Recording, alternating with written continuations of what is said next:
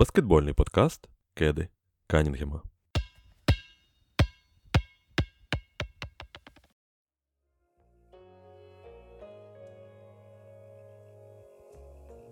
Ну що, друзі, я радий усіх вітати. Ми повертаємося до нашого непрямого баскетбольного етеру. І так, останнім часом вдається повертатися до нього не так часто, як хотілося б, але зараз ми не могли просто не вийти до Нового року. Це просто обов'язково. Останній, не знаю, хто знає, може ще до Нового року щось встигнемо, але сумніваюся. Та ні, то без мене буде. Це я, може, після там трошки 50 грам розкажу, запишу соло-подкаст про Детройт. Але, можливо, ми про нього і сьогодні поговоримо, тому що у нас сьогодні багато тем. Ми вирішили з такої оказії зайти з козирей і піти по цілій низці дуже важливих, дуже обговорюваних тем, які, напевно, сподіваємося, вам будуть цікаві. Ну і, звісно, нам вони також цікаві. Думаю, що всім буде що послухати. Тож, як ви вже зрозуміли, Іван Зінченко, Іване, я радий тебе чути. Всіх вітаю, всіх, хто святкував з Різдвом, всіх, хто ще не святкував з Новим роком, який ось-ось-ось-ось настане, і Різдвом по східному обряду.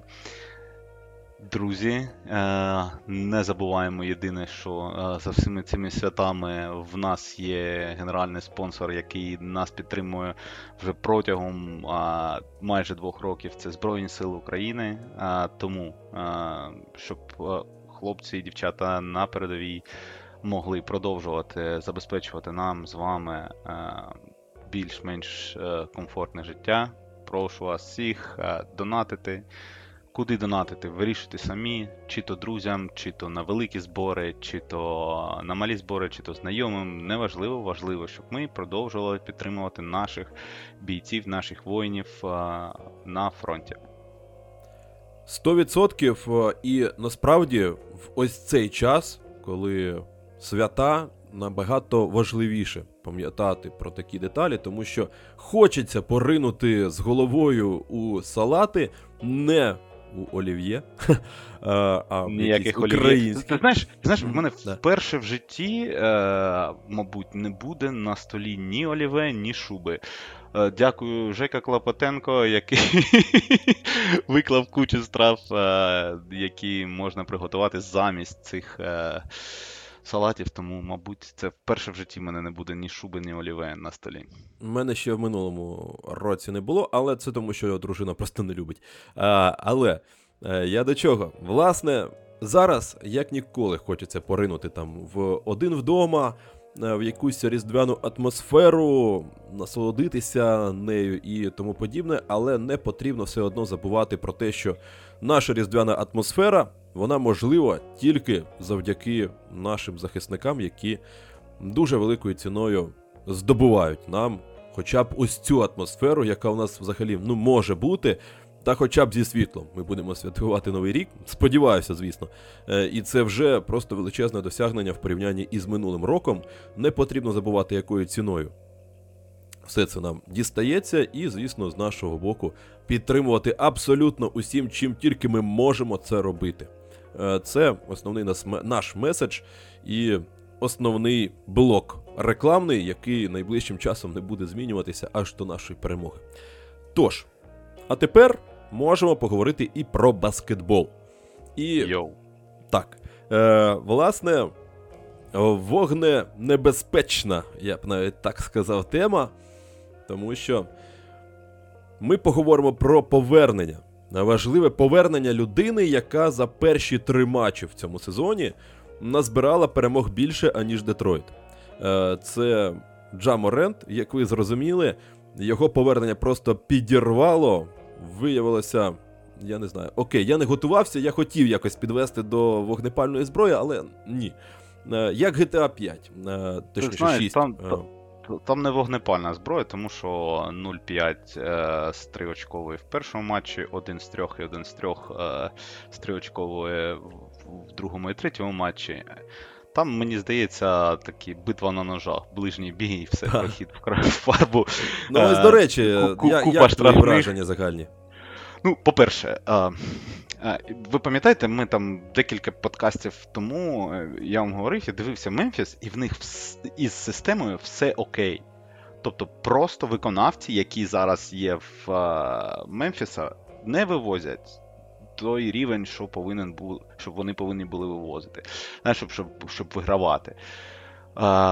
І додавання лише одного Джа Моранта, який лише, ну давайте будемо відверті, лише перші два матчі був чимось космічним, а далі був звичним Джа Морантом, який колотить купу очок, але взагалі у бокс плюс-мінус, в нього плюс 2. От.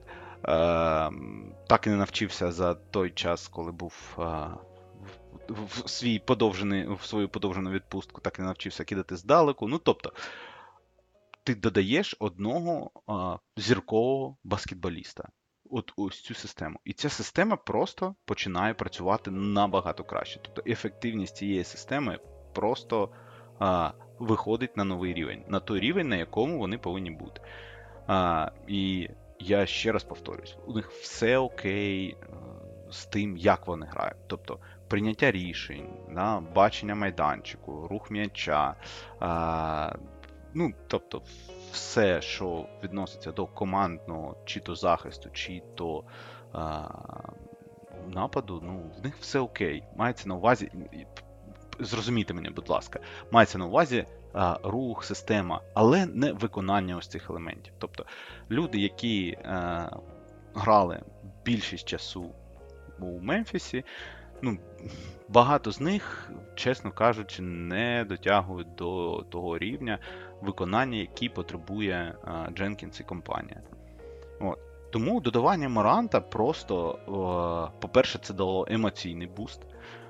Вони реально на емоціях перемогли Новий Орлеан. Вони перемогли лише плюс 2, але ж, ну, то який матч був. Якщо ви не дивились, якщо вам байдуже на те, що ви вже знаєте результат, якщо вам просто цікаво подивитись гру, і, ну, то я раджу. Це, як на мене, на сьогоднішній день один з найкращих матчів, який я дивився в цьому сезоні. Я дивлюсь багато баскетболу. Ну, вони там в якийсь період програвали щось 24 очки. Ну, тобто, здавалося, що, окей, ну, Морант повернувся, ну і що ж, і нічого не зміниться. Але ні, вони на зубах, там, і скажений базер, ну, скажений фінальний 2 очки, вони забили просто, ну, просто феноменально. Ну, а вже ж це забив Джа. І Атланту вони перемогли, там Богданович, типу, знущався, але в кінці кінців плюс 6 для Мемфіса на виїзді в Атланті. Тобто... Але той блокшот, а точніше не блокшот, який насправді. Ну, так, але... Ну це я так. Ну, це 2 очки. Виграв, бо не плюс 4. Окей. Да, там, ну, голтендінг не зарахували відверто. Будемо відверті. Але сам факт, що додавання в цю систему Мемфіса, яку Дженкінс побудував, яку вони намагаються грати тими людьми, які в них є, просто одного якісного виконавця, ну, додавання зіркового рівня, а Джа Морант, ну, це баскетболіст вважається зіркового рівня, не всі так вважають, але будемо... Ну, зіркового, просто не суперзіркового, можна сперечатися навколо цього, але зіркового. От, і... Ось, будь ласка, 3 перемоги поспіль і не над самими слабкими суперниками. Так, Атланта – це квінтесенція, от в англійській мові є класне слово «mediocre». Мається на увазі, що середнячкова команда. Нещодавно бачив якийсь пост, там, чи то ESPN викладав, чи хтось, неважливо, коротше. Картинка, на ній Трей Янг і надпис. Трей Янг провів 1200 матчів. З них 600 перемог, 600 поразок. Ну от, тупо 50-50. До речі, в минулому сезоні у них же ж був колись момент, також жартували про те, що у них на якомусь етапі був просто нуль по нетрейтингу і, типу, щось 19-19 чи щось типу такого. Тобто так. І в масштабах сезону, і в масштабах кар'єри Янга просто... І вони там йшли перемога-поразка, перемога-поразка, перемога-поразка, що вже жартували, що вони просто не хочуть двічі поспіль вигравати, щоб не перейти, 50%. Тобто, Новий Орлеан – сильна команда, Мемфіс перемагає, нехай там з проблемами, нехай перемагає. Індіана, яка нещодавно грала в фіналі in-season турніру, плюс 13. Просто винесли за Можайськ. Атланта – перемога, нехай там заговорка, перемога. В Мемфіса, я нагадаю, до цих трьох перемог було всього 6. Тобто, за 25 матчів в них було 6 перемог. Тобто, вони стартанули 6-19. І, чесно кажучи, зрозумійте, вони не будуть перемагати далі там нескінченно. Ефект Джа Моранта колись розвіється, їх колись попустить. І вони почнуть грати, більш-менш на рівень 50% перемог. Даю голову на віці, що від матчі Моранта, які він відіграє, в матчах, які буде грати Морант, десь Мемфіс буде грати десь приблизно на 50% перемог. Може, трошки більше, але не набагато. Вони будуть перемагати команди безсистемні, типу Сан-Антоніо, там всіляких... я не знаю, Юти і тому подібне. А з командами системними їм буде важко. Це моє особисте враження, що так, Морант додав бусту, але це не панацея. В цьому сезоні Мемфісу нічого не світить. Далі, дай Боже, щоб вони виповзли через плей-ін до плей-офф. І там перший раунд – це їх стеля. Я з тобою навіть сперечатися не стану. Я, насправді, давній такий, не те щоб гейтер, але не особливо фанат Джа Морента. І мене дійсно турбує те, що він... насправді, у нього була відпустка, як ти правильно сказав, це подовжена відпустка. І люди вчаться, ти ж можеш за цей час... щось додати в свій арсенал. Люди вчаться з нуля просто кидати, типу як колись Брук Лопес чи ще там хтось. Не знаю, чомусь мені Брук згадався. Я думаю, він в свій арсенал за цю подовжену відпустку додав якийсь там Desert Eagle, Glock, щось з цього. Ніяк не дальній кидок. Так, думаю, що так. Він повернувся ще більшим таким собі міні-Зайоном, який ще більше валить туди і експлуатує свій атлетизм. І це з одного боку круто, тому що він повернувся і начебто не грав, і немає сумнівів, точніше, розвіяв сумніви в тому аспекті, в якому начебто мала бути просадка через його паузу, але при цьому він ніяк не додав в тому аспекті, який якраз таки не сильно був залежний від твоїх кондицій, і ти якраз мав би його прокачувати за той час, що у тебе був. Клей Томпсон з тобою посперечається. Трошки мені здається, інша ситуація, Клей Томпсон з ритму випадав. Але це таке, окей, але я з тобою згоден в плані того, що він дійсно повернув всіх на свій рівень. Тобто, по Джарену Джексону це особливо помітно, коли людина, яка до цього кидала по 16-17 разів в середньому, там, з половинкою, він повернувся в цих матчах до 10 максимум, а і він не має кидати по 17 разів. Ми чекаємо котрий рік від Джарена Джексона, що він стане якоюсь там супердомінантною людиною в нападі, але він просто не має нею бути.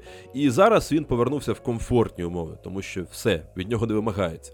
Так само, як і всякі Санті Алдами, Роді і проча, вибачте, шобла з хорошої сторони, без негативу, яка не мала брати ті кидки, які брала, тепер просто отримує або менше кидків, просто тому, що вони їх не мали отримувати, або отримують, але краще, аніж були до цього за рахунок більшої кількості центрів тяжіння у команді на паркеті. Просто ось вам і результат.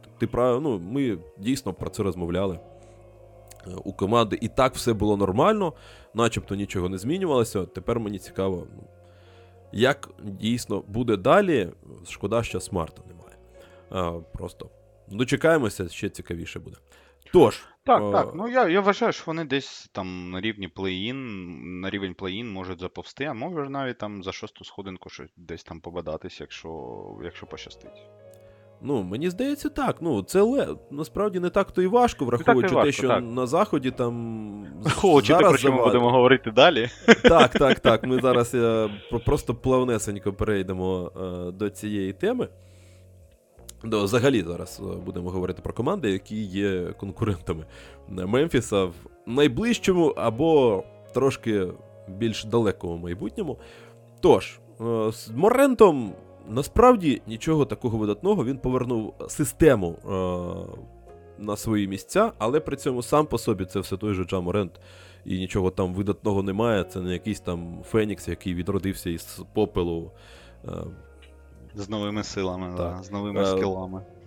Тож, ось тут можна так акуратненько перейти до команди, яка трошки вище знаходиться, і сказати... Ненадовго. Так. Ну, я не знаю. Можемо поговорити про твою улюблену команду. Я ось давай закину її. Вона зараз... нижче 50% перемог, хоча до початку сезону Фініксу давали ледь не там, чемпіонський титул, все, до побачення. Ну, або, як мінімум, там дуже високі котування були на перемогу у регулярці. Але, ми всі розуміємо, що там Бредлі Біл не грає, або грає погано, потім знову не грає, і проблем вистачає. Але тут ми до подкасту розмовляли про те, що якось так склалося, що я з Фініксом взагалі дуже погано контактую в цьому сезоні. А зате є людина, яка дивиться буквально кожен матч цієї команди. Навіть я так не зміг би з Детройтом, але все-таки ладно. Це інший рівень все одно. Але також важко. Коли були козли в офісі, я теж не кожен матч дивився, тому що тоді було важко дивитися. Я просто дивився результати і слідкував за драфтом. Але зараз легше. Очікування, зараз важче, тому що очікування набагато більше від команди були. Скажімо так, я не ставив там їх на рівень з Денвером чи Бостоном, але я ставив їх на рівень команди, яка буде грати в фіналі конференції, і буде грати, і там вже як пощастить, тому що ти знаєш, до фіналу конференції дойти, а там якась травма, щось десь, і вже все. Тобто один лідер вилітає, і щастя, здоров'я, до побачення до наступного сезону. І в мене були очікування, скажімо так, після 30 матчів в мене були очікування, що десь буде там 17, 13, 18, 12, щось якось таке. А ніяк не 14-15.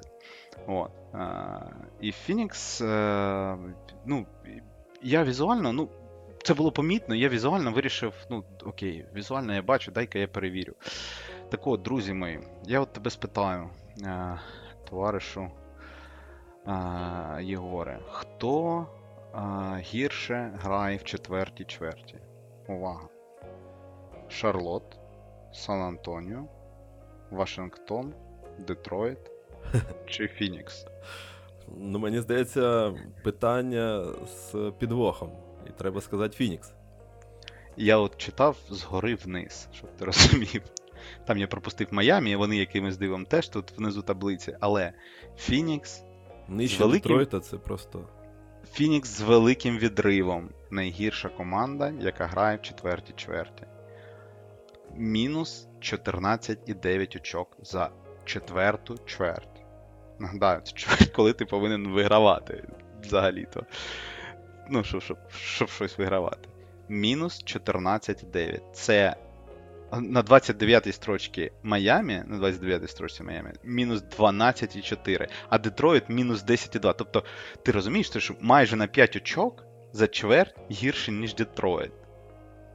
Це очівка. Вашингтон мінус 8,2.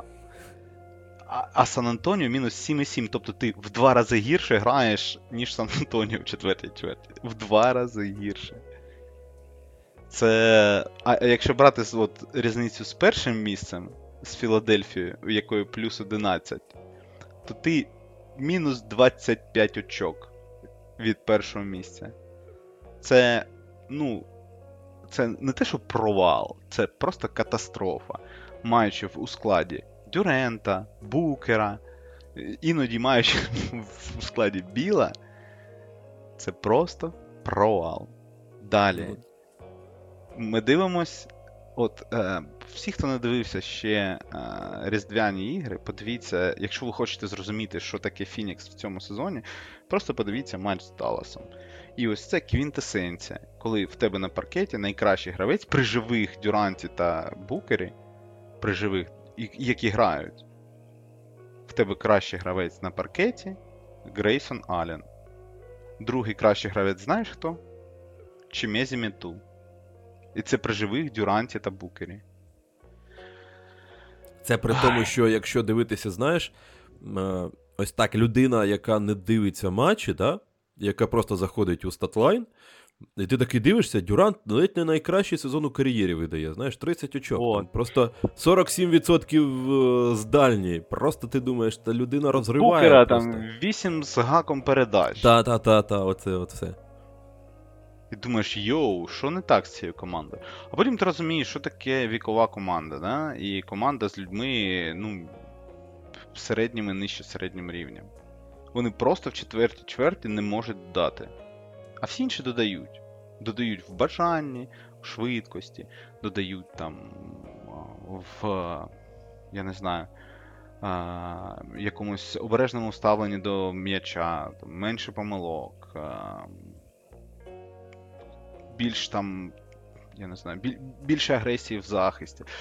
Ну, тобто, це раз. По-друге, от ми жартували про Атланту, що Атланта максимально середнячкова команда. От Фінікс в цьому році, це навіть краще, ніж Атланта. От, як ти думаєш, який нетрейтинг Фінікса зараз? От. А я хотів, до речі, я б вгадав, якби 15 секунд тому не побачив сам, поки ти це казав. Нуль просто, нуль. Просто, ну там, мінус 0,1, ну, але... Це нуль. У мене просто нуль, ну. Ну, нуль. Це просто, от, вони 19-ті по офенсів рейтингу, 19-ті по дефенсів рейтингу, і нет рейтинг в людей просто нуль. 115,3, 115,4 тут на NBA.com показує, і мінус 0,1. Ну, це нуль, це от найбільш середнячкова команда. Це при тому, що в тебе в складі є Дюрант, Букер, в тебе є Ерік Гордон, який ще, чесно кажучи, не забув, як грати в баскетбол, і поки що він мене тішить. Але от той факт, що в тебе фарбу захищає Нуркіч, ось це теж ще одна величезна проблема, тому що фарбу Фінікса гвалтують, ну, якщо не всі, то майже всі. І якби... один з наших наступних героїв не вліпив би Нуркічу, то, можливо, він би його переграв би в фарбі, але ж, ну, що таке. Чесно, от три основні проблеми у Фінікса зараз. Ну, гаразд, там є ще четверта, про яку я теж хочу підняти тему. Ну, по-перше, це гра в четвертій. Далі, те, що в тебе кращі гравці хоч і грають на кращий сезон, але по факту це не дає результату. По-третє, те, що в тебе захисник фарби, це, ну, велетенська вафля. І четверте, те, що Букер просто зобов'язаний грати без м'яча. Ну не його це гра. Він там віддає купу передач, він бачить партнерів, він так роздає купу асистів, але це не його гра, він повинен набрати очки. Повинен набрати очки без м'яча. Так? Він не повинен грати, возитися з м'ячем. Їм потрібен нормальний поінтгард. І ось це була основна проблема, коли вимінювали Біла в мене було питання, окей, вони з Білом грають на одній позиції, хто з них буде грати поінтгарда? І там спочатку, щоб було, що Біл буде грати, потім Букер буде грати, і ось Букер грає, і, чесно кажучи, квотербек його так собі. Я хотів тут вклинитись трошки, тому що я ось тут, на цьому етапі, я добре пам'ятаю історію Фінікса і історію розвитку Букера. Це якби, знаєш, я так розумію, закладалося, що це, знаєш, логічний крок у розвитку Букера ще з часів, коли Рубіо, пам'ятаєш, йому привозили, коли він сезон провів якості ледь не головного таскальника м'яча, у нього жутко впали всі показники, і йому привезли Рубіо, він розкрився, потім Рубіо розміняли на Кріса Пола, у Кріса Пола типу він ще чогось навчився, і зараз начебто йому там 27, і він типу мав би прийти до того моменту, тоді він не був готовий, а зараз якби начебто мав би, але як бачимо, що ну хоча б по цифрам непогано, по факту так собі.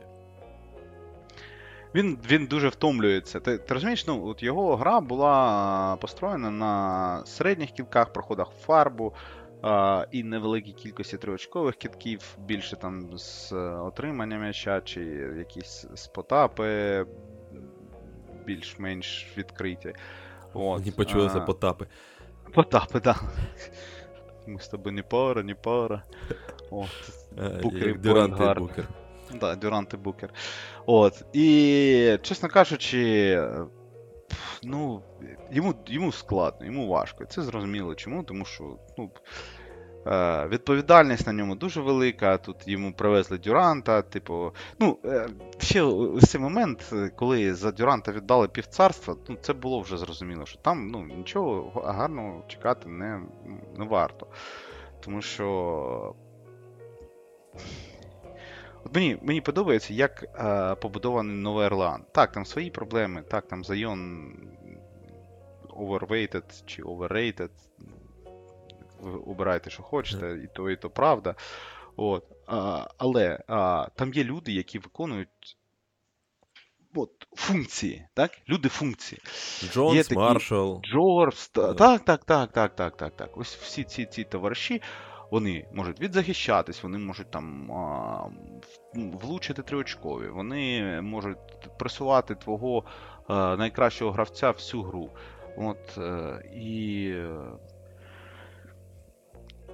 Є зірки, так, є той же Зайон, є все роблю тільки лівою рукою, є той же Інгрем, є Валенчунас, який теж щось там претендує, чи претендував колись на зірковий статус, але сам факт, є люди функції. І от таких людей функцій в нинішньому Фініксі два. Це Ерік Хордон і вже вище згаданий Грейсон Аллен. Навіть Нуркіч, чесно, Нуркіч, як на мене, не входить навіть в топ-20 кращих центрів ліги. Взагалі, тільки 20, може топ, навіть 25 не входить. Думаю, так. Зараз особливо так. Зараз, він просто, ні про що. Тому, хто там далі? Всякі товариші Окогі і так далі, Гудвін і Чемезіміту, який видав гру життя на Різдво, і всілякі там Назіра Літли, це що попало. Особливо Гудвін. Я не знаю, чому я стільки хвилин отримаю, в мене в голові не вкладається, але окей. І ось тому тобі потрібні гарні рольовики. І зараз, просто віддавши півцарства за коня, у Фінікса просто немає ніяких можливостей когось отримати, когось підписати. Все, нульові можливості. І ось ця команда, це те, що в них є. Те, з чим вони гратимуть до кінця сезону. Тут є поправка. Ось, до речі, наступне моє питання. Точніше, два питання я хочу задати.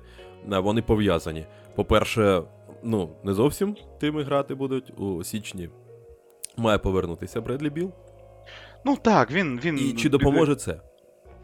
Ну, з Бредлі Білом, а вже ж було легше, тому що ти, знову-таки, як з Мемфісом, додаєш ще одного якісного гравця в ростер, да? Чи то ти граєш з Окогі, який кидає 0 з 5, чи то ти граєш з Бредлі Білом, який влучає, там, я не знаю, 8 з 12, наприклад, да? Чи 6 з 12, нехай буде. От. І він все ж таки є небезпекою, і на нього все ж таки треба звертати увагу. І він все ж таки кращий за багато кого в цьому складі Фініксу. Ну, тому так, він допоможе. Наскільки це буде чемпіонська команда? Ні, це не чемпіонська команда. Чемпіонство з Фініксу не світить. Всі, хто поставив гроші на чемпіонство Фінікса, вибачайте. Але ну, вже зараз зрозуміло, що це не буде нічого хорошого з цього. Тому, якщо там є можливість повернути хоча б частину, повертайте. Виводити. Так, виводьте. Ну, слухай, і ще одне питання не можу не задати. Наскільки, на твою думку, більше правди в тезі, що, виходячи з розмови про останні чверті, це начебто питання до тренерів, а з іншого боку, начебто питання і до гравців, яких не які просто не дають ресурсу. Вогелю, тут питання... в тому, що Вогель може щось змінити з тренерської точки зору, чи, можливо, просто тут немає тупо ресурсу? І ну, дивись, вже просто захисний спеціаліст Вогель, в якого завжди був гарний захист, не може побудувати нормальний захист. В нього немає ресурсу побудувати нормальний захист. То, в чому всі його команди, що Індіана, що Лейкерс, всі ці команди були гарними в захисті. Тут же... жиденько дуже. І тому, чесно кажучи, я не знаю, як з цього болота буде викручуватись Джеймс Джонс. Тому що він зараз в дуже скрутному становищі. Йому треба знайти захисного центра, який буде краще, ніж Нуркіч, і якого можна виміняти, не віддавши нічого, крім Нуркіча. От. Тому... чесно кажучи, Фінікс віддав Камара, чи Камара, чесно кажучи, не пам'ятаю, як правильно. Мені здається, що Камара просто на американський манер... Я, до речі, як коментатор скажу, що американські коментатори, так само, як і англійці, вони... Ми запарюємось з тим, як там правильно вимовляти прізвища іншомовних походження. А у них взагалі там Циганков, Ярмаленко і Барабанов. Шакіл О'Ніл досі називає Нуркіц. Так. Ну, тобто, так само і, скоріш за все, Камара та Камара. Він може і Камара, Лукадончик і все. Ця вся історія. Це просто моя біль. Вибачте, поділився. От, і віддали його, така людина, а він грає досить класно, мені подобається, чесно кажучи, як він грає. Тут в Бельгії за ним слідкують дуже щільно, тому що єдиний бельгієць в лізі. От, і він грає дуже добре, він свою функцію, от саме функцію виконує прямо на тверду четвірочку. Це те, чого в ростері Фінікса просто нема. Він... гарна 3&D опція на малому форварді, чи легкому форварді, на легкому форварді. От. І віддавши його, просто, чесно кажучи, ніхто не очікував, що він буде так грати, але от саме таких людей і не вистачає. От, якби один такий легкий форвард, який буде дійсно легкий форвард по розмірах, який зможе влучити і відзахищатись, то це буде набагато краще для Фінікса. Але ресурсу для того нема. І от мені здається, що якщо і будуть якісь обміни чи підписання, то це буде незначні. Ми можемо зробити якийсь там подкаст після Нового року, коли там пройдуть свята і ближче буде до дедлайну обмінів, щоб фентезі-трейди якісь попридумувати і пообговорювати. Це можна буде зробити, але Фінікса в ньому не буде, тому що міняти нема чого і нема на що. От. Сумно. Ну і тут, насправді дійсно нічого ані додаси, ані відняти. Тому можемо перейти дійсно до спойлерів, які ми вже залишили, і сказати про те, що наступна наша тема – це Golden State, ну а точніше не Golden State, а їх типу як лідер і дуже контроверсійна персона загалом Дреймонд Грін, який отримав дискваліфікацію за те, що ну просто залетів... Стоп. Він не отримав дискваліфікацію. Ну та, він був усунений на невизначений термін. І це дві різні речі. Згоден, так. Тобто тут для тих, хто пропустив, правильно, ти мене виправляєш, там буде до рекомендацій, коли, ну, коротше, його допустять, коли його визнають адекватним, тут розпливчасті терміни і формулювання, але це дійсно інша справа, ніж чітка дискваліфікація. Ні, ну, дивись, є декілька теорій, що там відбувається з Дреймондом Гріном. Ну, по-перше, кукуха в ньому була завжди нездорова, але багато з чим мирилися, тому що ну, він давав результат, Golden State був на коні, вони там вигравали чемпіонство за чемпіонством, трипіт, чотирипіт і так далі. Це протистояння з Леброном і вся ця... Вся ця мішура, вона допомагала Дреймонду Гріну уникати покарання. Уникати серйозного покарання за те, що він робив на корті. Ну, вибачте, там, якщо ви зайдете в YouTube і увімкнете нарізка фолів Дреймонда Гріна, то там на півгодини, і, повірте мені, там буде дуже мало того, що можна назвати звичайним фолом. То за джерсі когось потягне, об пол шмякне, то комусь в пах проб'є, бідний Стівен Адамс двічі отримує, то наступить на Сабоніса, то ще щось, то Руді Гобера трошки придушений. От. Там півліги, там, починаючи з Леброна. Є, і от останній такий дзвіночок, коли він просто вліпив з розвороту Нуркічу, добре, що хоч не кулаком, а відкритою долоню. От. Тут є дуже цікава передісторія. Є такий журналіст Зак Лоу, я колись радив його подкасти, якщо хочете, послухайте.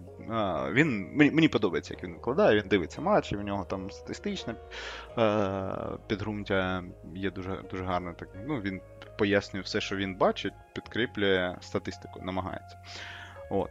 І він каже, він колись написав статтю про Дреймонда Гріна, і зі статті хтось вирвав якийсь цитату, Там було щось типу, що Дреймонд Грін щось неадекватний, щось таке, я спростовую, я не пам'ятаю дословно, як там було, але, спростовуючи, Дреймонд Грін неадекватний. Ну, і хтось вирвав це і виклав в Твіттер.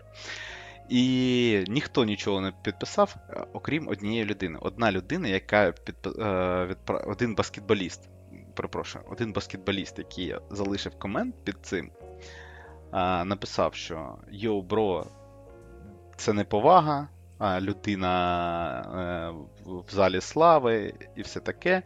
Ну, явно не читаючи статтю, тому що в статті там так і було, що там Дреймонд Грін в залі слави, але в нього не все в порядку з кукухою. І цим баскетболістом був Юсуф Нуркіч. Це прямо просто... я не знаю, це було... коло замкнулося. От. Тобто, те, що Грін читить на корті, це вже давно відомий факт. І ось зараз просто ліга вирішила взятись за нього, і тому що... тому що Golden State, по-перше, не показує тих результатів. І я вважаю, що це все пов'язано. Що ось ця вся агресія, ось ці всі викиди цієї неконтрольованої агресії, вони напряму пов'язані з тим, що Golden State зараз не можуть бути тими, ким вони звикли бути. Ви звикли бути там кілька років тому ще. Да? Ну, думаю, так. І ось те, що вони неспроможні як команда, і Дреймонд як гравець показувати той рівень, який був їм притаманний протягом декількох останніх сезонів, можливо, там 8-10 сезонів, так? Те, що вони не можуть це показувати, ось це стало таким каталізатором і стало такою, я не знаю, лакмісовим папірцем для виплеску цієї агресії Гріну. І Ліга, як на мене, можете сперечатись, можете казати, що завгодно, але Ліга, як на мене, поступила абсолютно правильно. По-перше, Ліга – це не один Дреймонд Грін. І Ліга повинна захищати всіх гравців.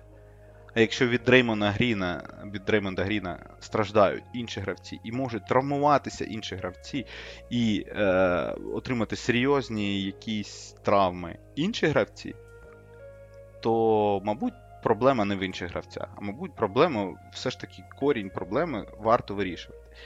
І ось те, що йому дозволяє... І він був дійсно здивований. Я читав слухав декілька його інтерв'ю, там Рамона Шелборн в нього брала інтерв'ю.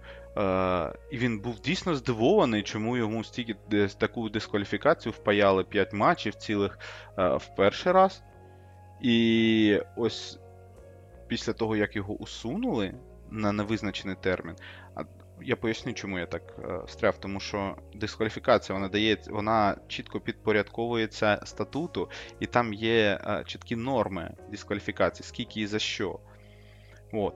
А усунення, воно підпорядковується в умові, яку ти повинен виконати, щоб повернутися. От і все. З Дреймондом є така теорія, що він вже в цьому році не зіграє. Тому що те, що йому треба пройти курси з психологом, те, що йому потрібно пройти реабілітацію і курси по контролю емоцій і гніву, все це займає не один тиждень і не один місяць. І є така теорія, що вже на паркеті ми його в цьому році не побачимо. Єдине, що хочу додати, що людина... Ну, в цьому році точно. Ну, я маю на увазі в цьому сезоні. Так. Ну, я так зрозумів. От. І єдине, що в людині все було... В людині була класна кар'єра. Так? Як баскетболіста точно. 4 чемпіонства. Він ключова людина у складі. Без нього чемпіонства не було. Це зрозуміло всім. Депой, скільки там, двічі депой, так, він був. От. Mm-hmm. Тобто, все в нього йшло, плюс там почав один раз депой. Ну, неважливо. Суть в тому, що він вигравав цю нагороду, і всі його визнають як захисного просто гуру чи вуду, неважливо. От. І він почав собі будувати кар'єру на телебаченні, в нього там було досить успішно, і там якісь подкасти, щось там то. І ось одним просто, гаразд, не одним, а у совокупністю цих останніх подій він собі просто підпортив дуже сильну репутацію. Я не впевнений, що телеканали захочуть співпрацювати з людиною, але, можливо, якщо він виправиться і зіграє там кілька сезонів ще на достойному рівні і буде себе поводити кардинально по-іншому, і я підкреслю, саме кардинально по-іншому, то тоді, можливо, людина і повернеться на свій трек, на якогось великого баскетболіста, який потрапить в зал слави. Він потрапить в зал слави саме баскетболу, але от продовжить свою кар'єру якимось чином. Це, знаєш, тут... Лізі чи коло ліги. Вибач, так. Одразу згадується білий імбір, який, як відомо... Ну, точніше, як відомо мені, як, можливо, невідомо комусь, через свою репутацію так насправді не знайшов роботу в NBA, хоча насправді дуже сильно цього хотів. Але з іншого боку є всякі Гілберти Арінаси, які... Так, а де Гілберт Арінас працює? Що ж? Ну, він не працює, але якась там медійна персона періодично його таскають по... Ну, гость в подкастах це не професія. Ну, це... так. Ну, тут, з іншого боку, знаєш, є така теорія з Дреймондом в тому, що він, типу, як намагається таким чином відводити як громовідвід, типу, як від молодої команди, він відводить весь негатив на себе для того, аби... А потім ті молодим лідерам команди стріляє в щелепу. Так, ну, я, до речі, я, до речі, до цього хотів підвести, що для мене це також не працює, тому що, ну, по-перше, ця історія тягнеться занадто довго для того, щоб, ну, задовго до появи молодої команди ще з часів Клівленда, Леброна і фіналів, і там він шкодив своїми діями. Тому тут... Начебто в даному контексті це якби наче непогано лягає в історію, що от він типу прибрав весь негатив на себе і там команду понесло, вони почали перемагати. Ну, але дивлячись на загальну кар'єру Дреймонда, ця теорія розбивається просто під нуль. Найчастіше він просто підставляє свою команду такими діями, і тому на Робіна Гуда, який приносить себе в жертву заради інших, він точно не тягне. Так, ця теорія більше схожа на щось на кшталт біолабораторії на Харківщині. Ну, приблизно голубів і качок. Да. Бойові качки, бандерівські комари, чи хто там. От приблизно одного рівня історія. Гаразд, я думаю, ми досить про нього вже сказали, чесно. Більше, можемо рухатись далі. Точно. Ну, окей, да. Згоден. І далі ми можемо перейти, ще у нас є в запасі декілька тем, і я так розумію, у нас сьогодні багато буде негативу, тому пропоную трошки додати позитиву, і ми поговорили про погані команди, або про команди, які андерперформлять, не знаю, можна так сказати, якщо є оверперформінг. І зараз поговоримо про команду, яка, ну, дійсно вражає з хорошої сторони. Нарешті, про щось хороше треба поговорити. Про Міннесоту. Поговоримо про майже найкращу команду ліги.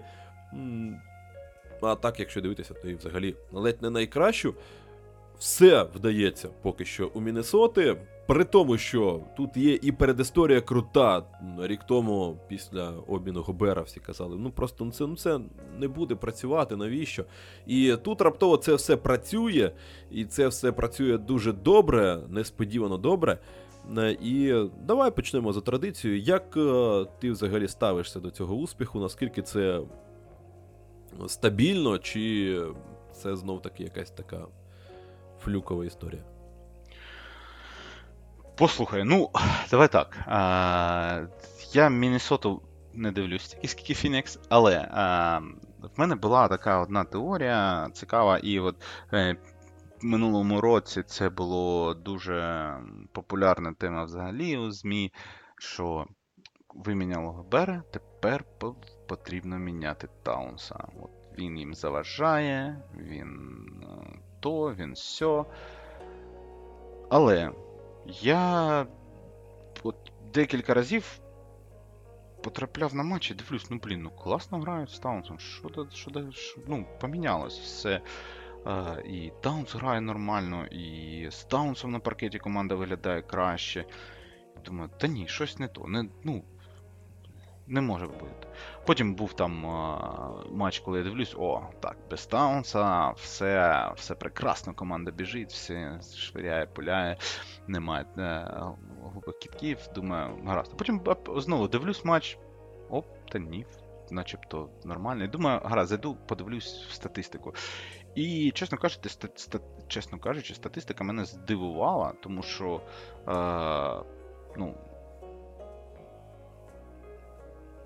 вперше в кар'єрі Таунса, підкреслюю, друзі, вперше в кар'єрі Таунса з ним на паркеті, якщо не будемо брати минулорічний сезон, там де було 23 матчі і не зрозуміло що.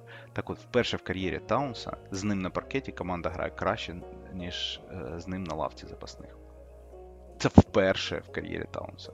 Я не знаю, от чесно, мені дуже цікаво розібратися в цьому феномені більше, і, мабуть, треба більше дивитись саме Міннесоту, але вона не дуже сексуально виглядає, анонс матчу Міннесота-Орландо, наприклад, але ось саме в таких матчах ти розумієш, що взагалі там, в чому феномен цієї Міннесоти.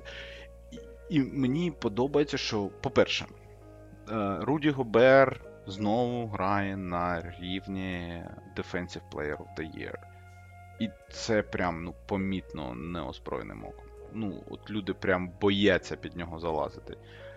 І те, як потрібно працювати на пік-н-ролах великому, це, подивіться на Руді, і оце прям еталон. Як центровий повинен захищатися від пік-н-ролу. От це прям, от реально еталон. І плюс поки що в нього достатньо швидкі ноги для того, щоб встигати, ну, не давати швидким гардам від нього відриватись так, щоб він не зміг компенсувати за рахунок своїх рук. Також він досить, ну, досить розумний, це в нього не забереш вже. З точки зору командного захисту, з точки зору переміщення і з точки зору захисту від пік-н-ролів. Це три основні стовпи оборони. І коли Руді грає так, як грає Руді, Карл Ентоні Таунс може грати як завгодно. От. І третя людина, яку обов'язково треба якось відзначити, це, а вже ж, Ентоні Едвардс, який тишком-нишком підім'яв під себе команду. В нього найкращий нетрейтинг. В нього найкраще, ну, він бере найбільше кидків. Він вже остаточно головна зірка цієї команди. І він реально зірка. Мені подобається, як він грає.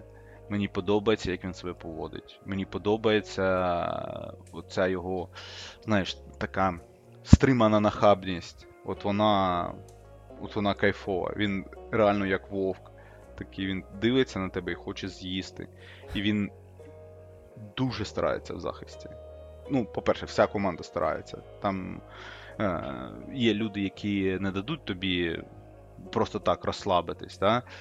Там є Кайл Андерсон, який тобі напихає по самі помідори, незважаючи на те, що сам він вже так не може, але напихає по самі помідори, щоб ти пахав. І Ентоні Едвардс просто купив цю ідею, що пашуть всі, і пашуть всі. Реально навіть Карл Ентоні Таунс старається. Карл Ентоні, мать його, Таунс старається в захисті. І це... В нього захисний рейтинг краще, ніж у Джайдена Макденіелса в цьому році. Ну, про що можна казати. От.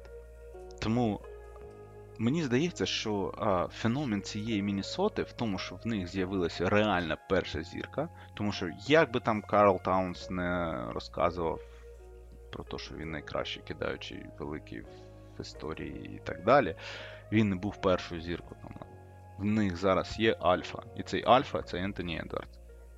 І це дало неймовірний буст.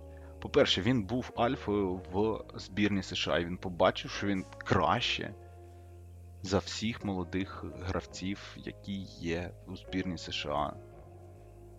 І він зрозумів, це дало йому психологічний буст. Я так вважаю, мені так здається. І в цьому сезоні він просто виходить і знищує.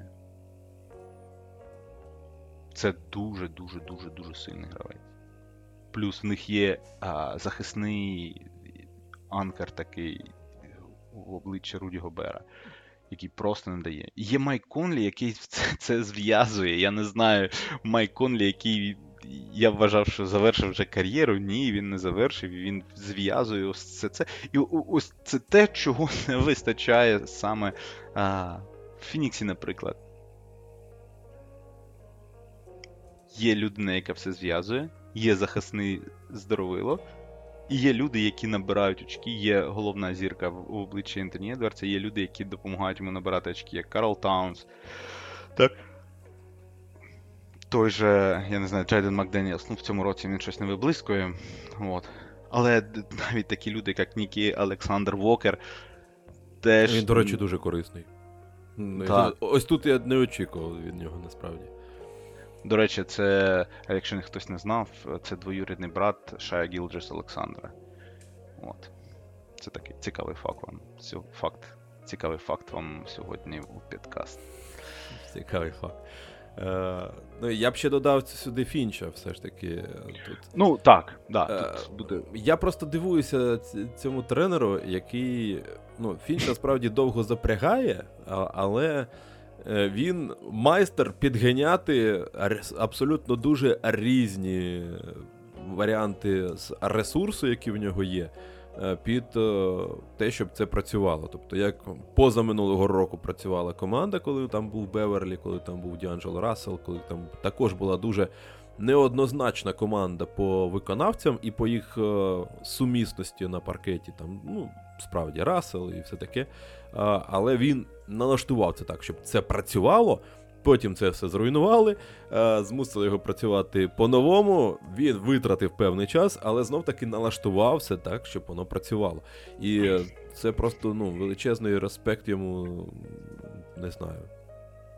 Ну, він олдскульний тренер, да? Він людина вже така поважна в віці. От, і йому... Потрібен просто був час для того, щоб розібратися, що в нього є, і як з цим супом взагалі жити. От і все. І Міннесота зараз, ну, гаряча. Мені подобається, як вони грають. Набагато краще грають, ніж Фінікс. От, чесно. Ну, слухай, ну... Ну, багато хто грає набагато краще, ніж Фінікс грає. Ну, не можна не сказати ще про одну людину, яка... дійсно дає дуже великий імпакт, це Наз Рід.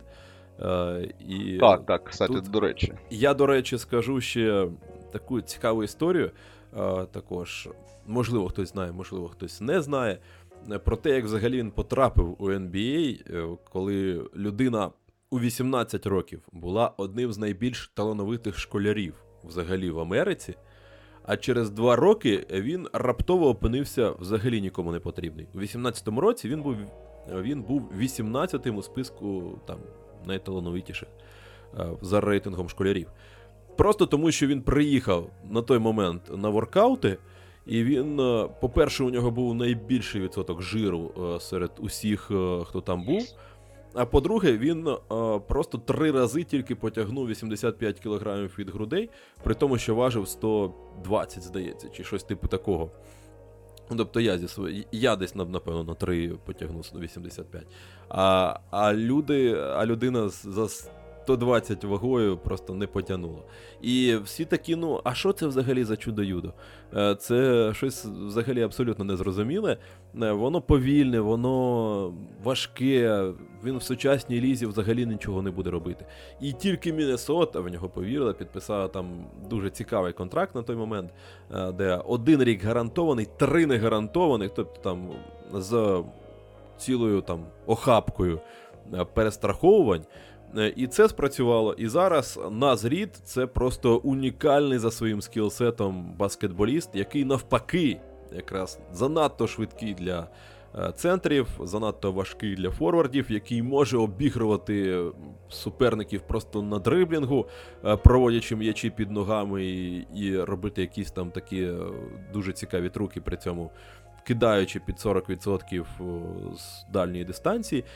І доводилося чути думки, що дійсно не потрібно сприймати його як просто файв-аут розтягуючого там центрового. Ні, він значно більший, він значно цікавіший, і просто за ним потрібно спостерігати, він завжди дає якийсь контент, скажу це так. Тому я через історію, насправді, дуже люблю, через те, як взагалі дуже приємно спостерігати за такими баскетболістами, які проходять через певну, знаєш, як арка персонажу є в книгах, в історіях, там, в кіно і так далі. Ось він проходить таку арку персонажів. І завжди за такими людьми цікавіше. Прокачав собі, що там, витривалість.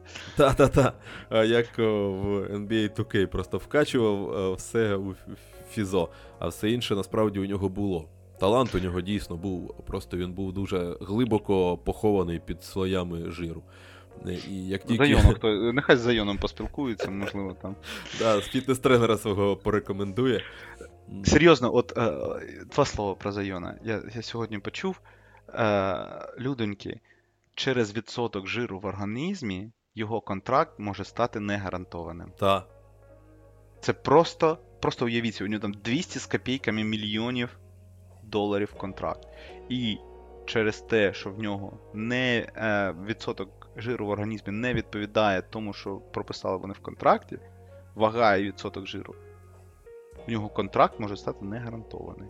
Це просто якийсь треш. Ну людина просто... Це професіональний спортсмен. Йоу. В тебе талант бути гравцем покоління. Ти його марнуєш на гамбургери і піцу хат. Все, я закінчу. А з іншого боку, Девід Гріфін просто геній. Який просунув такий контракт. Мабуть, він знав трошки більше, ніж ми. Тому... так. Ні, знати і бачити одне, а просунути це інше.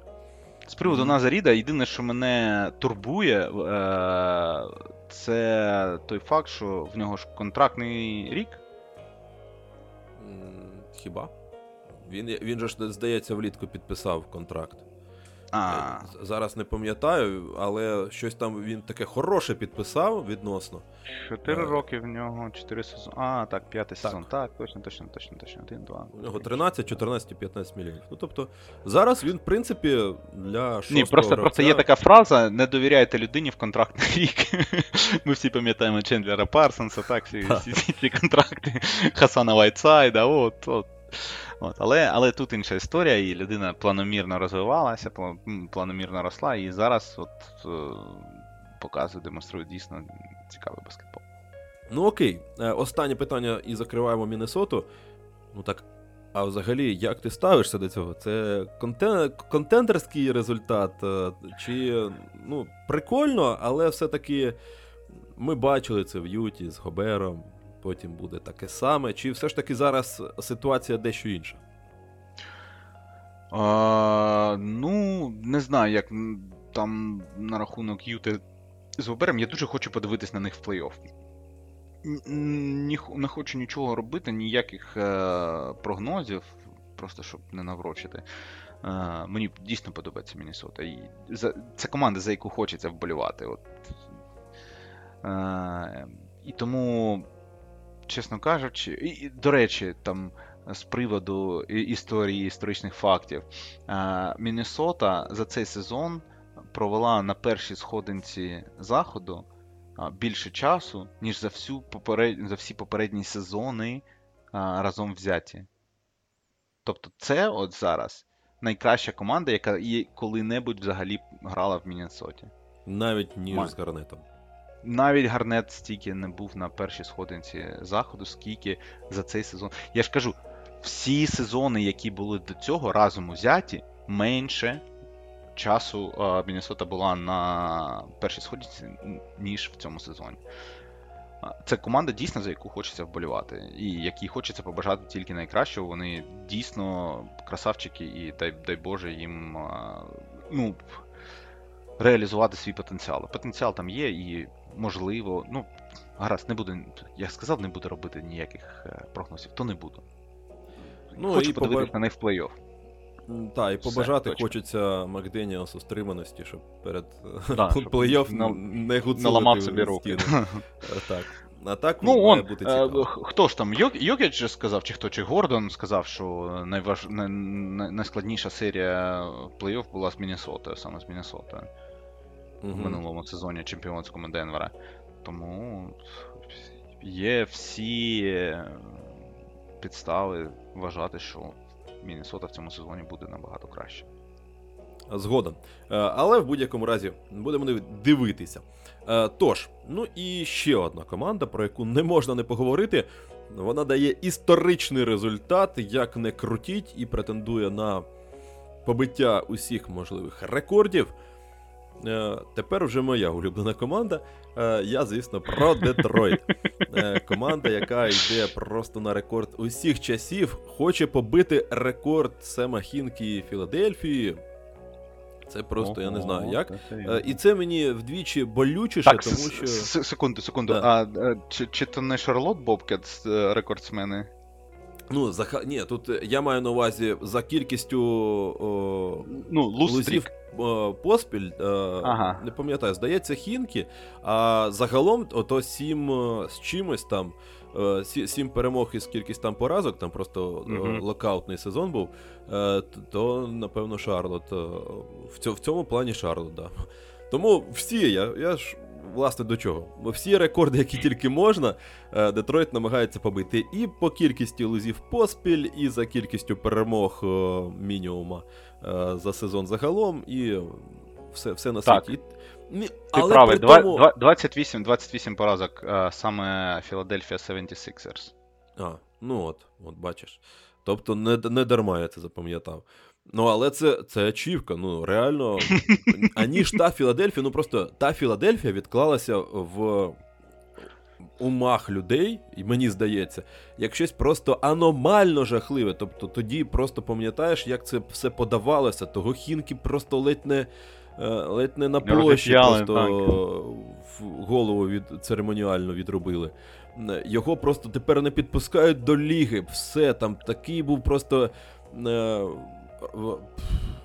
поза межами уяви якийсь жах, що просто це відклалося як щось таке, що неможливо просто повторити. А тут, ну ні, Детройт каже, нема питань, зараз спробуємо. Ні, давайте не так. Нема питань, ми заплатимо 12 мільйонів Монті Вільямсу і зробимо це.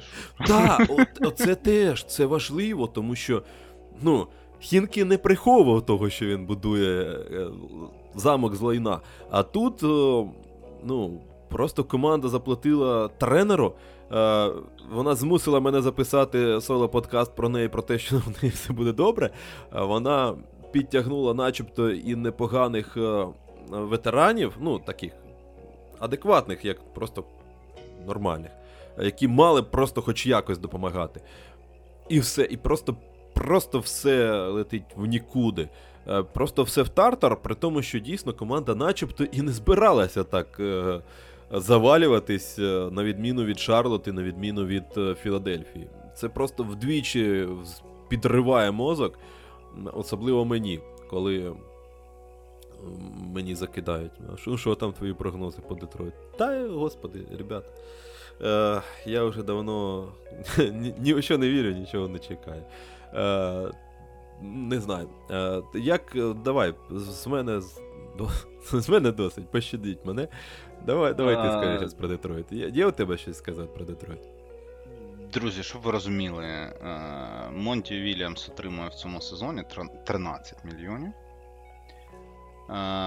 Ерік Спельстра в Майамі отримує 8,5 мільйонів. Рік Карлайл в Індіані 7. Це просто, ну, щоб ви розуміли, скільки платять тренеру за 26 вже поразок поспіль. От, ну, більше що саме дивне, що більше за Монті Вільямса отримує лише Грег Попович, який теж не виблискує зараз зі своїми Спьорс, але там є історія, але є нюанс, да? Як то кажуть. От. Чесно кажучи, там от Кейд Каннінгем нещодавно сказав, що от ми там не там 2-26 команда, ми краще, всі діла. Ні, хлопці, ви 2-26 команда. На жаль, ви не виграєте, і ви не виграєте через те, що ви не граєте так, як потрібно грати. Що я бачив в тих 3 матчах Детройта, чесно відповім, 3 матчі всього дивився, у людей немає бажання немає бажання, а бажання в баскетболі грає дуже-дуже велику роль. От коли у Деандре Ейтона не було бажання, Фінікс вигравав 2-0 в фіналі. Коли у Деандре Ейтона не було бажання, Фінікс програвав сьомий матч мінус 30 Даласу. От, який потім згорів без шансів. Ну, коротше, суть не в тому. Суть в тому, що бажання в баскетболі от є такий класний. Якщо ви там дивитесь за новачками, там читаєте якісь драфт аналітики і так далі, там є такий параметр, як good motor. Ну, що таке хороший мотор? Не зрозуміло. Я довго не міг зрозуміти, і поки там в одному відео не розбирали, і прямо на відео не показали, ось дивіться, в нього недостатньо хороший мотор. Ну, а в нашій мові є таке слово, як бажання. От у нього недостатньо бажання грати. Недостатньо бажання. Що таке бажання? Це добігти, так? Через силу десь там впертися, десь намагатися прискоритись там, якщо ти вже втомився. От, а у Детройта, на жаль, немає цього великого бажання. Попри те, що там є гравці, які, ну, мені і Каннінгем подобається, насправді, от серйозно, і Каннінгем мені подобається, і Айві мені подобається, так, і той же Айзея Стюарт мені подобається. Але перше питання – це бажання. Друге питання – це до фронт-офісу.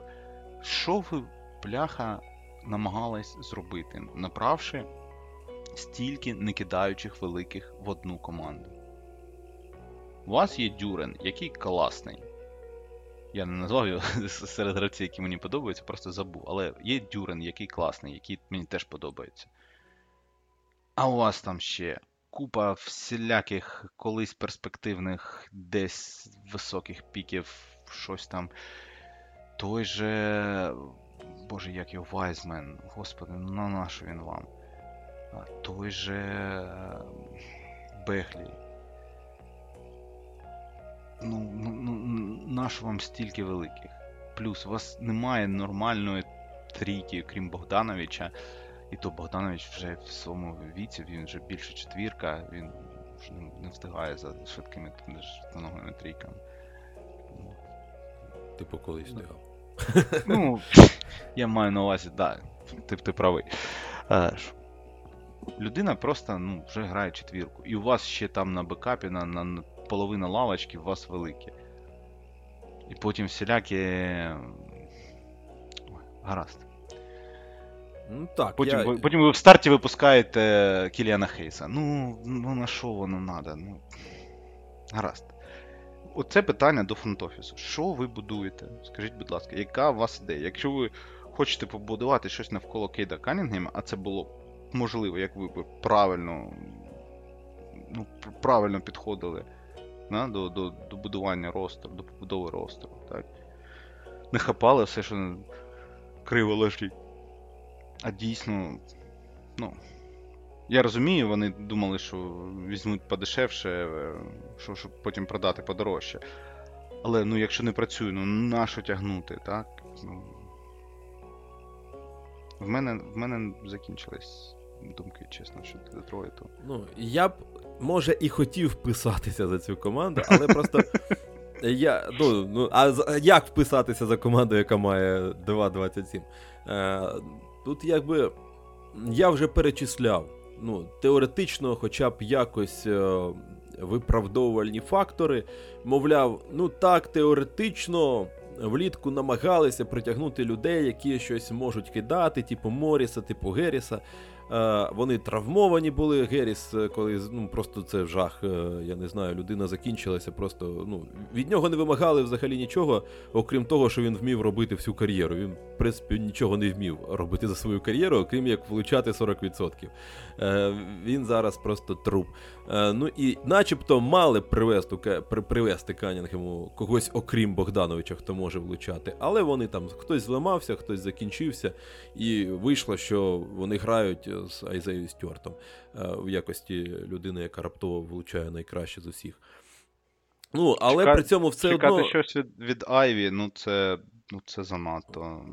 Хлопчина класний, талановитий, але ж, вибачте. Ну, так. Скільки він тут грає в НБА? Другий сезон. Отож.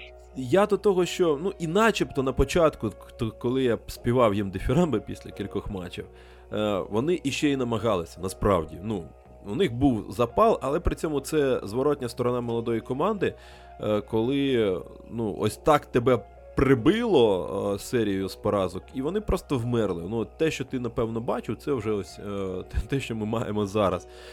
Команда, яка просто кинула, хоча начебто той же Томпсон спочатку видавав шалений просто хасл якийсь. Він нічого не розумів, як правильно куди вставати по розуму, але при цьому за рахунок шаленої фізики він там встигав, стрибав, щось там діставав руками своїми довгими, і у нього була шалена просто статистика, я навіть на канал викладав. Після кількох там матчів у нього було там щось там 2 блоки, там щось там 1,5 стіли. І зараз просто навіть по цих показниках, які я не люблю приводити як показники захисного імпакту, тому що це насправді там легко начитерити. Але при цьому вони хоча б можуть показати, наскільки ти хоча б намагаєшся зараз робити. Старання твоє. Томпсон скотився просто в нуль. Людина вилетіла в жахливі величини. Це просто люди, молоді люди, які грають або у них летить, або не летить, вони просто скотилися в яму, і зараз начебто і повернувся Богданович, але це, це подорожник на труп, знаєш, і начебто він щось влучає, начебто нормально. Богданович як Богданович, грає собі, влучає свої тривочкові, і начебто з Каннінгемом у них нормальна комунікація. Але при цьому, капець. Ми бачили Каннінгема влітку, коли його всі хвалили, коли він грав у таборі збірної. Коли у нього були нормальні партнери, коли у нього була мотивація, він хотів, він намагався викладатися, і там всі писалися просто кип'ятком від того Каннінгема, що зараз буде суперсезон. Але влетіли в сезон, трапилася отака дрисня, вибачте мене, це, напевно, навіть не матюк. І ми бачимо, що у людей опускаються просто руки.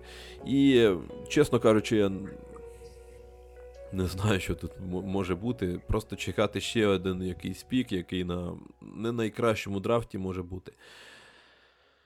І це дійсно питання до фронт-офіса, який завалив все на світі. Я розумію, що він щось хотів зробити, але це не спрацювало, і вони тепер мають нести... План... Так, план, який дотримався. І ми його притримувалися. Єдине, що хочу додати, нещодавно побачив десь коментар від Кема Томаса, це такий чувак в Бруклін Нетс грає, і він сказав, в лізі йдуть розмови, що ніхто не хоче бути цією командою, мається на увазі командою, яка програє Детройту. Тобто ви розумієте, наскільки. Тобто ніхто не хоче бути цією командою, хто програє Детройт. Справедливості заради. Сан-Антоніо недалеко пішов у них. Трошки лише більше, так якщо подивитися, але меметичним став саме Детройт. І тут. Саме через те, що через свій лустрік 26 поспіль. Ось це... Так. 26 поспіль. Ті хоч там раз на 10 ігор виграють. До речі, якби не перемога проти Лейкерс, недавня відносно, у них би був теж якийсь феєричний лустрік, але це дійсно так, просто від Сан-Антоніо ніхто нічого не очікував. Коротше, хочете цікавий факт? Половину своїх перемог, а це 2 з 4, Сан-Антоніо здобув над Фінікс Санс. 2 поспіль там було перемоги, причому перша, знову, Фінікс зник кудись в четвертій чверті, а потім там був у них спарений такий тур. І наступну гру Фінікс просто вирішив не виходити на майданчик, там мінус 15 щось згоріли. Це була найкраща гра Сан-Антоніо взагалі в сезоні. Це так, до теми Фінікса повертаючись. Так, ну, тут, бачите, як все у нас переплетено в нашому подкасті. Нічого тут випадкового немає, ми так все і планували. Так, ну і давайте так, щоб закінчити на мажорній ноті, я пропоную, щоб не на Детройті закінчувати, бо там, я так думаю, що люди потягнуться за пляшкою. Тому пропоную поговорити про команду, у якої краща справа пішли. Там був дуже важкий період, кризовий, скажімо так, пов'язаний з серйозними перебудовами у складі, але потім все змінилося, команда видала хороший відрізок переможний. Зараз останнім часом там 2 було поразки, але загалом враження непогане. Я кажу про Кліперс, вони адаптувалися після того, як прийшов Гарден, вони зігралися, можна сказати так. Зараз вилетів ще й Кавай, ну як завжди, але на це якраз і розраховували, коли тягли сюди Гардена, що тепер ще один, начебто, зірковий гравець. Якщо раніше хтось випадав постійно із пари Джордж і Кавай, то тепер начебто така підстраховочка, знаєш, хай ще один буде, про всяк випадок. Ну окей, як ти з Кліперс? Ну, якщо ми будемо дивитись на матч проти Бостона, коли вони там мінус 30, скільки? Мінус 37 згоріли. 145-108. От. То там нічого гарного і не скажеш, так? Потім в них там був матч теж не дуже яскравий з Оклахома, вони там теж щось майже 20 очок згоріли. От. Але до цього в них був досить такий гарна переможна серія з 8 матчів. 1, 2, 3, 4, так, 8 матчів. І не з самими слабкими командами. Там був Далас, і та ж сама Індіана, Нью-Йорк. Причому вони Нью-Йорк перемагали, ну, там, солідно, скажімо так. Golden State побили, тобто бек-ту-бек Сакраменто просто винесли за Можайськ. От. Ну, Портленд ми не беремо до уваги як серйозну команду, але і Юту теж. От, але там вони Денвер перемогли. От. Тому це, ну, здавалося, що справи в них там якось налагоджуються після того, там у них 0-5 було, да, після того, як Хартен прийшов. Так, здається, або 0-5. 0-5, от, а потім вони там 3 гри виграли, 3 гри програли, там, ну, точніше, 5 ігор виграли, 3 гри програли, тобто вже майже там щось почало з'являтися, Весбрука перевели на лавку запасних, от, і начебто все було добре у команди, але от знову вилетів Кавай, і як надовго це знову тайна покрита там 7 печатями. От, тому ще раз дуже і дуже видна залежність команди від Каваю. І те, наскільки вони будуть перспективні, чи те, наскільки в них щось там станеться добре і позитивне в цьому сезоні, залежить від того, наскільки швидко дуже Кавай. Це моя особиста думка. Але в них все набагато краще, ніж у багатьох конкурентів за середину турнірної таблиці, десь там за місця з 4-го по 6-те, десь там. От вони там десь повинні бути. І в них все набагато краще, ніж багатьох інших команд, які б і повинні були б там бути, але які там не будуть. От. Вони зараз знаходяться якраз на 6-му місці. От десь там Даллас-Сакраменто, це от Новий Орлеан, це от їхня четвірка, яка буде десь розподіляти місця з 4-го по 7-е. Це на мою думку. От, тому в них набагато все краще, ніж в Нового Орлеану, набагато краще, ніж в Даллас Маверікс, в яких свої проблеми, незважаючи на те, що вони іноді виграють важливі матчі, коли Лука налаштований. От. і краще, ніж у Сакраменто, в яких, по суті, нічого з минулого року не змінилося, але змінилось у всіх інших. Тому вони не такі гарячі. Ну так, я ще хочу сказати мої аплодисменти Тайрону Лю. О, ну це цьому дядькові треба не то що аплодувати, йому повинні перший пам'ятник, першу статую біля арени повинні поставити Тайрону Лю, я не жартую. Ніяким ні Каваєм, ні Полом Джорджем, а саме Тайрону Лю, тому що він усе це болото, яке там відбувається, хочу граю, хочу не граю, мені потрібен відпочинок, тайм-менеджмент і все інше, Весбруки, Гардени і так далі, він все це кодло змушує працювати. Це прям, ну, от аплодисменти Тайрону Лю, це, мабуть, єдина людина, яка в цій організації максимально адекватно і професійно підходить до своїх обов'язків. От, серйозно. Ну так, він тут останні роки, та власне всі роки у Кліперс, він як та людина, знаєш, яка на моноциклі катається, граючи на тромбоні, жонглюючи тарілками, та і все отаке. Його можна випускати в тайм-аутах чи в перервах матчів, щоб він продемонстрував свої вміння, тому що у нього... Думаю, що реально, у нього постійно щось відбувається в тих Кліперс. Зірки постійно не грають. Кожен сезон, посеред сезону щось відбувається. Там минулого разу привезли посеред сезону Пауелів, Ковінгтонів і там всяких Пламлі. Зараз Пламлі зламався, Гардена обміняли. На початку сезону всі його там напрацювання пішли просто по одному місцю. Все потрібно будувати по новій.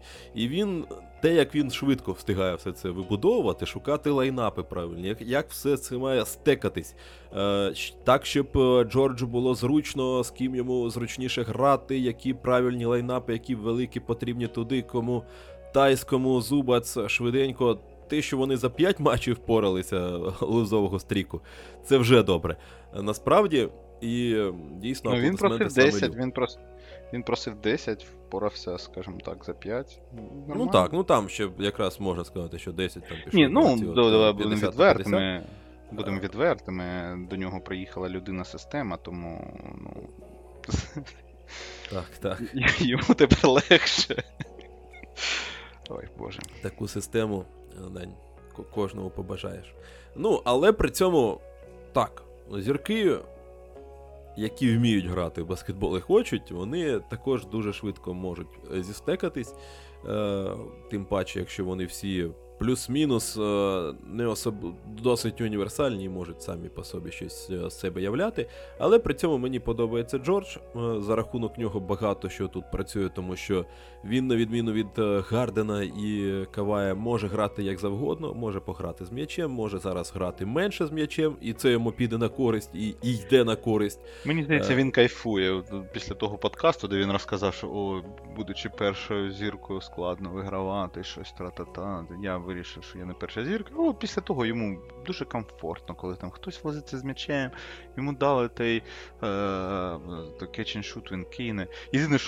Єдине що, господи, якщо Тайрон Лю второпає Хардену, що не обов'язково стучати м'ячем, коли ти отримаєш на відкритий кидок.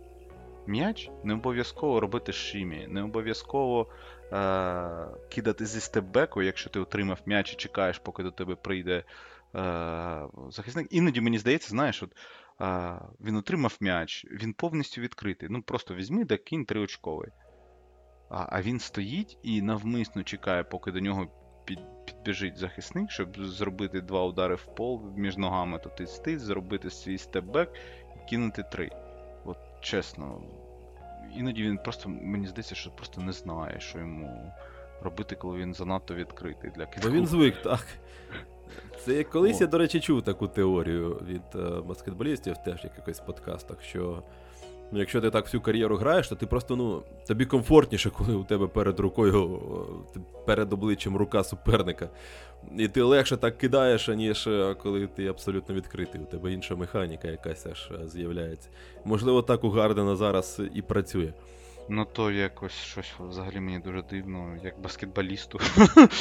Ну, так, ну це в будь-якому разі.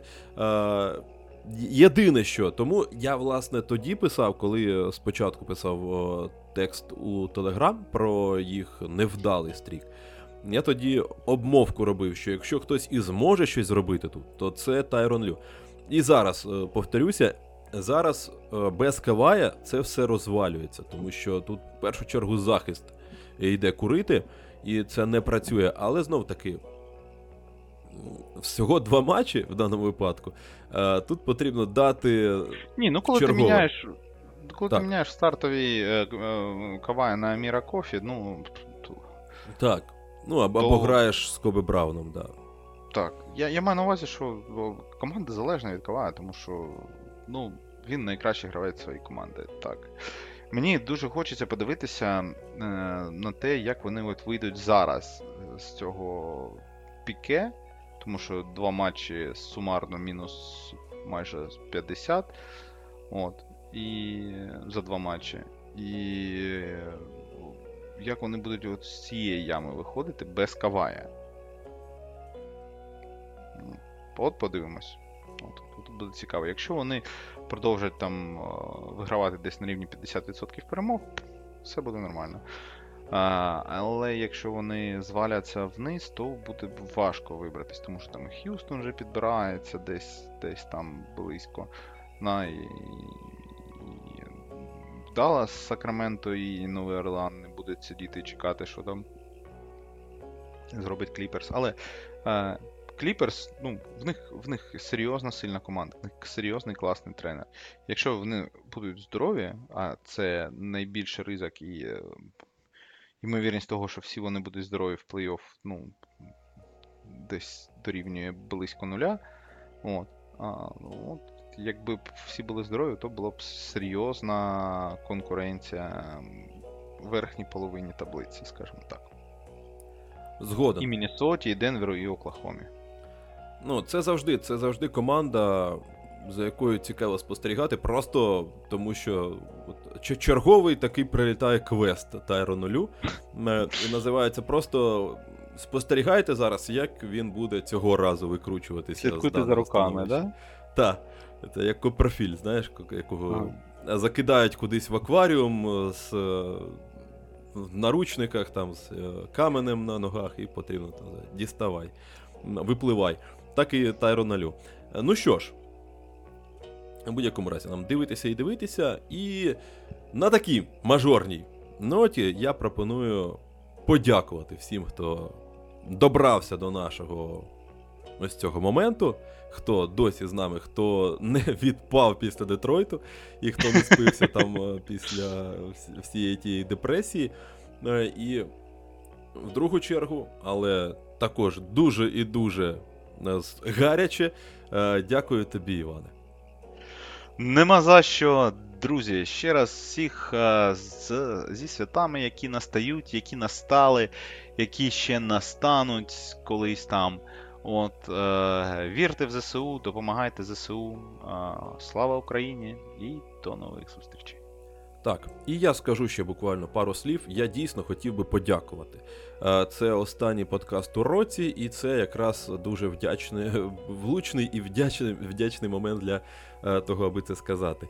Я дякую всім, хто був з нами в будь-яких форматах, в телеграмах, в подкастах, приділяв увагу. Це дуже круто і дуже приємно. У нас аудиторія серйозно зросла за цей рік.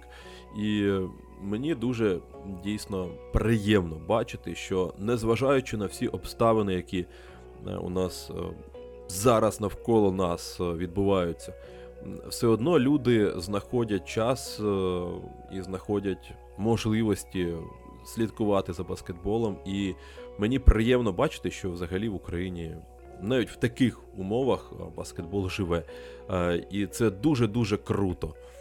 І так само приємно, що якщо ми трошки допомагаємо людям розвантажуватися і якось клепку повертати на своє місце.